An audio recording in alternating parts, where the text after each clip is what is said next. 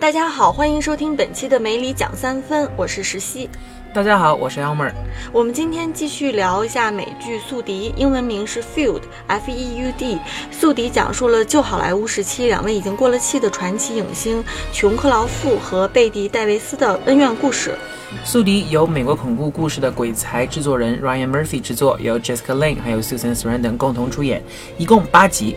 第一集已经完结。我们将请到八位嘉宾来探讨这部剧的方方面面。今天来到现场的嘉宾是黄帆。你好，大家好，我是黄帆。嗯，呃，感谢黄帆来到我们的节目现场。其实呢，我想从最近的一个新闻说起。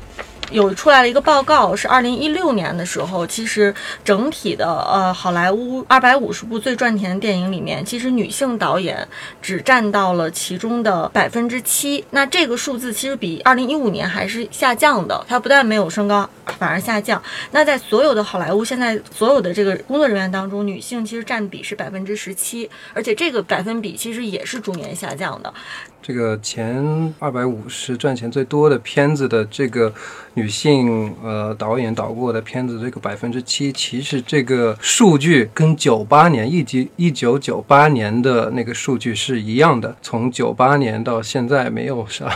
没有特别大的进呃进步，所以我就觉得这一方面是挺有趣的。个人觉得，实际上这已经是一个好莱坞的传统了吧？实际上从呃，一开始到呃现在吧，好莱坞的掌权的一些这些人，这一些高层实际上都是男性居多，男性为主，就是呃女性的比例并没有增长，我一点也不吃惊。我们可以从聊女性导演来说起，其实也是支持一下，对吧？我们的呃女性导演的工作成果。我个人比较喜欢的呃女性导演是 Catherine Bigelow，就是《Zero Dark Thirty》，比如说捕杀呃捕杀本拉登啊，还有《Her Locker》，都是呃虽然是战争题材的电影吧，但是出自一个女导演之手。她的风格实际上比较男性化，就是你单看的话，可能看不出来她是个女导演导的，呃，英气十足的一个导演。我我只能想出来那个神奇女侠的 Patty Jenkins，可以导这个神奇女侠，然后又用这个呃女主角的题材，然后这个 superhero 的题材，然后票房在美国国内和全球就达到一个呃很满足的一个水平，呃，给我特别大的希望。以后呃，我们看一九年我们会看到那个。更多漫威的 Captain Marvel，漫威终于给我们看到他们第一个呃超呃女 superhero 的一个电影，就是神神奇女侠。实际上，它这部片子在一些比较保守的国家引起了一些反响。实际上，在美国这个所谓开放的一个西方国家引起的反响也是不小的，就等于说开了一个先河。就刚才像黄帆说的那样，呃，立马呃，漫威以及 DC 都要开始开发自己新的一轮的女性的超级英雄。那接下来很在。接下来的未未来几年中，我们会看到更多像神奇女侠这样以女性为主的电影。好像那个索尼他们可以用所有跟蜘蛛侠有关的角色的 IP，所以他们也刚刚发布了，一九年会出。一个两个女性为主的超级英雄的片子就叫嗯《Silver Sable》和《Black Cat》。实际上，之前在神奇女侠没有上映的时候，美国的很多媒体还有美国的一些女权主义是非常紧张的，因为他们知道，如果这一次票房如果不理想的话，嗯，各个片方实际上是不会再去轻易的碰，就是以女性为主导超级英雄了。那更不要说其他的普通的，如果没有超级英雄的以女性为主题材的一些影片了。等于说，在全国票啊，在全世界神奇女侠的票房超前的好，也是对美国这种女权主义啊，还有就是说这些 studio 啊这些呃制片方的一种安慰。那我们其实刚才一直在说这个院线大电影哈，那相比起来，其实就是电视剧。那也就是为什么好像体现我们在聊这个《宿敌》这个电视剧，其实意义很大，是吧？因为在电视剧的制作层面上来说，其实美国出现了。很多电视剧，它其实是更关心少数群体的，然后给了这个少数的群体一些呃发出声音的，对吧？一些机会。所以在电视剧方面对待女性的态度，尤尤其是塑造女性荧幕形象，然后雇佣这个呃女性工作呃这个电影工作者来说，好像反而比电影上面要更超前一些。嗯，对，的确是稍微超前一些。从数据上来讲的话，实际上在荧幕上女性的可塑造的形象跟塑可塑造的人物比电影上要多一些。电影上由于呃大电影的一些局限吧，一般比如说女性可以塑造的一些角色，可能是某人的女朋友、某人的妻子，或者是某人的女性 女性教师之类的。电视上会涌现出了一些有更多能让女性去塑造的角色跟机会，但是实际上比起男性可塑造的一些机会的话，它这个比例还是算比较小的。就正是因为这个塑造角色的原因，所以导致说，其实女性的电影工作者，她们好像在收入上面、薪酬上面，其实是跟、呃男性电影工作者是有一个非常大的一个差距的啊。可是这个呃，虽然在在好莱坞和电电影行业在这个方面是不对的，这个其实是一个美国整个社会的问题。嗯，每一个男人每一美元赚的话，一个女人做同样的工作只能赚到七毛七嗯百分之七十对七十三好像。的确是这样子的。实际上，在每行每业都会有一些就是性别上的一些歧视和差异。然后，为什么就是咱们呃会今天拿到这儿来讲呢？因为娱乐圈总是会被放大，所以所以之前就是 Jennifer Lawrence 出来呃为愿意出头为女性演员去发声，这也是一件我个人认为比较了不起的事情。在美国看来，如果你要是一个女演员，如果你要是觉得你跟呃一些掌权的人去商商商谈你的薪酬，你觉得不够，你要加钱，或者就是说你要为自己想要的事情发声的话，这会在男人的眼里看来是你在 being difficult，就是你你难搞。你作为一个你作为一个女明星，你就是难搞，然后就会有一些风言风语出来，去有一些不当的词汇会出来去形容这个女生。而一个男明星，他要是愿意跟呃那些人呃影片公司会去呃商谈商谈一下自己的一些薪酬，想要加薪或怎么样的话，这个在世人的眼里看出来就是很强大的一个表现，很有力的一个表现。这个你就能看出来，从本质上，实际上这个社会对男女和就是本来就是不公平的。刚才其实两位都提到，就是说这个性别的问题，其实它不是说是光是娱乐圈的问题哈，它是整个一个嗯社会社会的现象。那我想问的就是说，其实像呃詹妮弗·劳伦斯，她呃是站出来了，对这个事情有一个、一个评论，一个公开的一个批评。她其实年收入是非常非常高的，是吧？富婆一个。那她的这种公开的批评，在美国这边，大家有没有人一种心态，就是说，哎，你都拿了那么多钱了，就可能反而影响了大家去。解读这个性别的这个问题，因为你像詹呃詹妮弗·劳伦斯在呃一三年到一四年的时候，她的年收入就是三千五百万美金哈，那这个收入其实当然是比一三年到一四年度的这个呃头牌巨石强森的这个强森他的收入其实差了很多。巨石强森我看到这个数据是五千二百万美金、啊，詹妮弗·劳劳伦斯的这个收入呢是跟男士里面排名第四的。呃，Bradley Cooper，嗯是一样的，三三千五百万。嗯嗯。但是就是说，可能这个新闻爆出来之后，对于很多普通的女性来说，反而没有觉得说，哎，这个是体现女性的这个呃弱势，可能反而觉得啊，反正你已经挣了很多钱了，对，赚够了，别？的贪心了，对。对对对，呃，实际上我觉得一开始的时候，我也觉得好像呃惊了一下。我第一反应是哇，明星能赚这么多钱，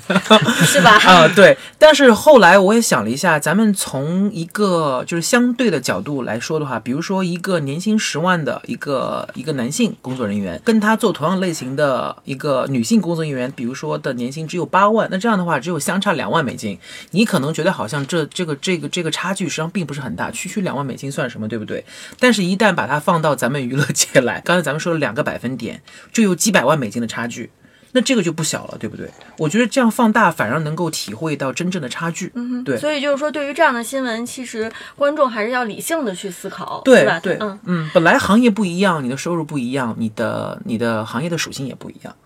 对但是它体现出来的这个不不平等的这个差距，其就实差距实际上是比较有有表现的。但是很有趣的一点，我个人认为很有趣的一点啊，我没有看见任何一个男明星站出来挺这些女明星。好像很多女明星是站出来，又从其他的角度在说这个性别歧视，包括从潜规则这个性骚扰方面，对对对对潜规则方面，然后又从其他很多角度去支持劳伦斯的这个，就是他从嗯这个薪酬其实不呃不平等，是只是这个不平等体现当中的其中一部分，嗯对吧？还有还有其他部分，呃，比如说好莱坞演电视剧的呃女明星，今天可能有大概两千人在工作吧，可能一千五百人在一千五百人在演一些比较边缘的一些角色，比如说脱衣舞女郎，比如说一个那个餐馆的那个招待。这个东西就回到刚才我所说的，实际上能够给女演员去演的这些角色，本来就是有局限性的，本来就是不多的。本来就是有物化女性的这个倾向。对因为我看最新的一个报道出来是，呃，《权力的游戏》里面这个艾利亚·史塔克的扮演者梅西·威廉姆斯，因为她呃出演《权力的游戏》，其实年龄是非常小的，啊，对对对然后呢，这么多年以后，但她其实是从一个少女啊，对对就是长成了一个对吧？一个女呃演员女嗯演员。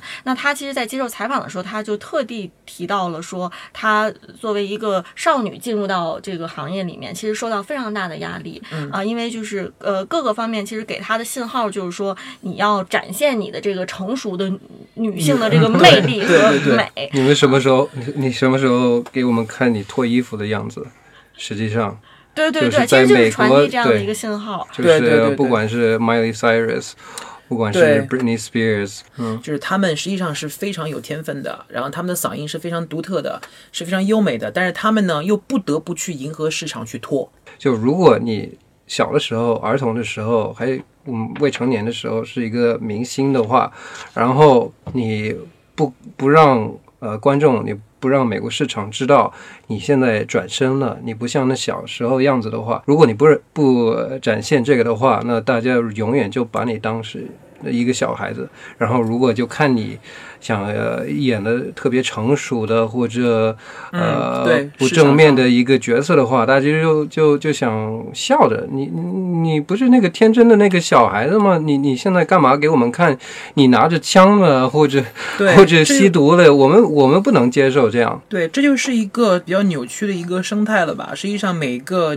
呃，特别是女女性的童星长到一个阶段的时候，经纪人也好，市场也好，是把你硬逼到了这一条路上面。因为跟你同期的其他女明星或女歌手都已经开始做类似的事情了。嗯，如果你不做的话，你怎么生存下去？嗯，你怎么样去扩张你的那个呃男性粉丝团？这是一种比较不健康的一种发展趋势。美国已经喊了很多年了，但可悲的是，好莱坞并没有在这上面做出任何一些改变。其实，在一百多年前，这个就宿敌里面展现出来的这个 Betty Davis 和 John Crawford 他们这个面对的这个很困难的形式是一样的哈。我们可以放一个片段，First screen test with Jack Warner, I stuck around and I hid behind a door because I wanted to hear his reaction. Did he see my talent, my humor, my intelligence, my brave attack on the scene? But he wasn't interested in any of that. Guess what he said? What do you say? He said I had zero sex appeal. He said, who would want to fuck 贝蒂戴维斯他在一直是在时时刻刻展现的是他的幽默感，嗯哈，他和他的想走才华他体现出他反应非常的快，嗯但是好像别人永远他永远是挣脱不了别人对对于这个外貌的这个评价。男性观众或者是男性那些掌权者对女明星的要求，就是像 John Crawford 那样子的，要好看，身材要好，三围要突出。所以就是他的一生，就像你说的那样，他一可能一直在跟这个在做挣扎。然后呢，就是他唯一能够去用的呃武器来跟这些东西抗衡的，就是自己的才华。就让我想到，其实，在我们当下现在在中国有的这个就出现这个小鲜肉哈这些称呼，其实它本身其实跟这个呃物化女性其实倒是有一些不谋而合之处。对就是我们在评价一个演员的时候，可能看的是就他的年轻的长相，对吧？他是好像所谓的就是不是新鲜，是吧？那他呃他的这个性方面的吸引力是多多少？那可能就是说年轻女性吸引的是这个男性，那小鲜肉比如说吸引的是是吧？这个更少女对对对对少女或者是妈妈粉。对，那其实本身这种态度本身也是说，是把这个演员把他物化的一个倾向。是你看，实际上你看，就是咱们市面上，嗯，就是某一些群体去议论这些小鲜肉的时候，会议论议论什么？会议论白不白，鼻子高不高，腿长不长，腰细不细，胸肌大不大。实际上嘴，唇红不红？嘴唇红不红，对不对？然后实际上，实际上这些东西就是虽然是女性在评点这些呃男性吧，但是实际上也是一种物化，可能没有就是男性物化女生的时候那么惹人厌，但的确我觉得就是做的事情是同一个性质的。看一个评论就对这个为什么小鲜肉已经在市场是那么火的，就是他们这样火，就是证明，呃，女性在市场有多大的力量。嗯，对就是现在他们是是控制什么男演员，他他们他们的那个他们在主导审美是已经影响男演员的生命。嗯嗯，但是我自己个人的看法是，其实这一套逻辑思维方式，其实是最早的男性的逻辑思维方式，嗯就是对吧？你看别人，你先去看他的这个新不新鲜，他这个体质外表外表，嗯其实反而我觉得并不能说明说女性在这个时候好像是强大了，反而说明可能女性是被男性的这套逻辑思维给洗脑，对不对？我们在 哎呀，你这个这个论点性了，这样了。这个论点，这个论点也是有道理的，因为因为有些时候就是以前好莱坞的那些呃黄金呃，就是哪怕现在吧，男性对女性的一些审美啊，对女性的这一套呃就是审美的理论吧，实际上跟现在女性呃去爱这些小鲜肉的那些理论实际上差不多，标准差不多，都是比如说、嗯看腿长、看腰细、看脸白不白，这些实际上这一套标准没有变过。它的实质还是一样的，所以就是咱们这个论点，我觉得还是有待讨论的。到底是不是男性就是引导了这么一个一个先烈，这么一个标准？那么女性可能只是把她的一些准则稍微改变了一下，她其实本质东西还是一样的，还是在物化一个人。尽管我们的女性观众可能是市场上的现在非常重要的这个这个驱动力哈，但是其实在，呃创造这些内容的啊，在中国也好，在好莱坞好莱坞也好，其实制片人、导演其实主要还是以男性为主嘛，因为他们其实，在市场上。这个这些小鲜肉这些形象，也可以说他们塞给塞到这个市场上的，对对对，给你喂喂到市场上的啊，我我我放一块鲜肉在这儿，嗯你们去消费是吧？如果是这个市场本身是由女性来主导的，是吧？那女性放到这个桌子上，可能未必是小鲜肉，可能是这个的确菜叶子 有营养。啊、我想问，你们觉得这个小鲜肉的黄金时代是不是？我是好奇，它是不是已经开始过了？因为其实你看去年，呃，票房大家都今年还可以记得，就一个就是美人鱼，然后那个其实不是靠。小鲜肉就赚他的钱，然后就所有片子都美人鱼之后就没有赚钱，就《盗墓笔记》是超过了十呃十亿，可是那就微微超过了十亿，那就是没有没有给人那么大的震撼吧。整个呃国家和整个娱乐呃行业都呃关注的比较多的就是那个湄公河行动，嗯，在去年国庆的时候，然后今年现在是战狼，对战狼二，，今年就是《战狼二》，而且今年春节就是功夫瑜伽，对。所以我就已经看你说这四部片子《美人鱼》《湄公河》《战狼二》和和和《功夫瑜伽》都是成功最近过十亿呃十亿的，然后就一个都不靠小鲜肉，对吧？所以这个是什么意义？的？的确是这样子，因为我我我个人认为它的意义在于，就是咱们中国的观众的品味提升了，品味成熟了。嗯，以前可能就是，特别是几年前吧，咱们比如说一些电影特别看重粉丝量，嗯比如说一部电影没开之前，我要先把演员请好，为什么？因为演员档期太不好拿了。我拿到以后，就等于说我拿到粉丝量了，比如他有多少多少粉丝，那这个那这个拍出来以后，肯定靠这些粉丝，片方会觉得差不了。嗯，但是经过这几年的呃洗牌以后，或者是就是说锻炼以后，大家可以看出来，实际上中国的观众越来越理性了。嗯，因为你就算是你我你是我喜欢的小鲜肉，我买票。我花我的钱去看你演的电影，你演的电影你演技不好，让我在电影院里面特别难受，特别尴尬。我下次为什么还要看你的电影？嗯，纯粹比如说在网上下下你的海报，嗯，然后听你的歌就算了，我不要再看去看你的电影了，你不适合演戏。就是大众虽然我是你的粉丝，但大众还是有理性的，因为这个钱并不是天上掉下来的，电影票还是要自己掏钱去买的。非常令我一个做电影的令令我欣慰的一件事情，就是观众的品味越来越成熟，然后观众对看电影、选择电影这个事儿越来越有理性。电影行业就是一个概念接着一个概念嘛，出对吧？那小鲜肉这个概念可能要过了，那希望就是接下来体在炒作这个概念，不要有任何性别方面的这个不平等，不要随便拿一个好像是很物化的东西出来炒作这个概念。嗯。请两位最后总结一下，就是你们对于中国对于女性的电影工作者和在中国内容上面塑造女性形象，大家有什么期待？我觉得咱们中国女明星还是能挺能打的，我就很期待能够有那么几位能够很 kick ass、很能够去打的那种呃女性英雄角色能够出来。就是不仅比如说咱们有吴京，咱们有成龙，咱们有李连杰，来咱们能够出一两个，比如说新的那种杨紫琼、新的章子怡，咱们能打的女明星，杨紫琼现在就不停着能在好莱坞找找呃角色能去演绎，就是因为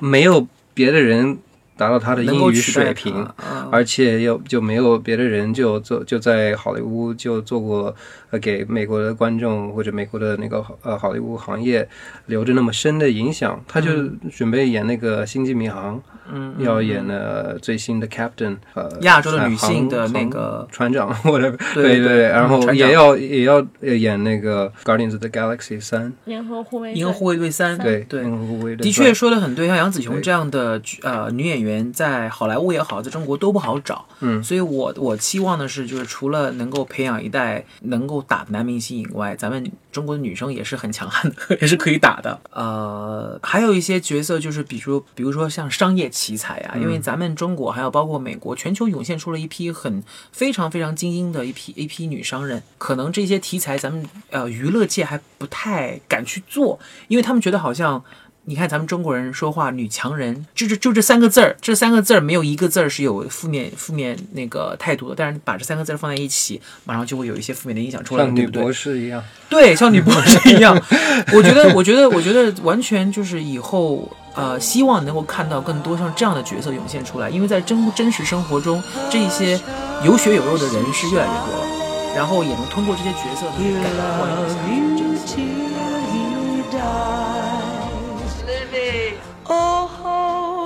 darling. Please hold him. And brush And do you feel guilty at all about ending Joan Crawford's career? Time did that all on its own, Had a dream last night. as it does to us all. Dream that he said goodbye. Hush, hush, sweet Charlotte. You love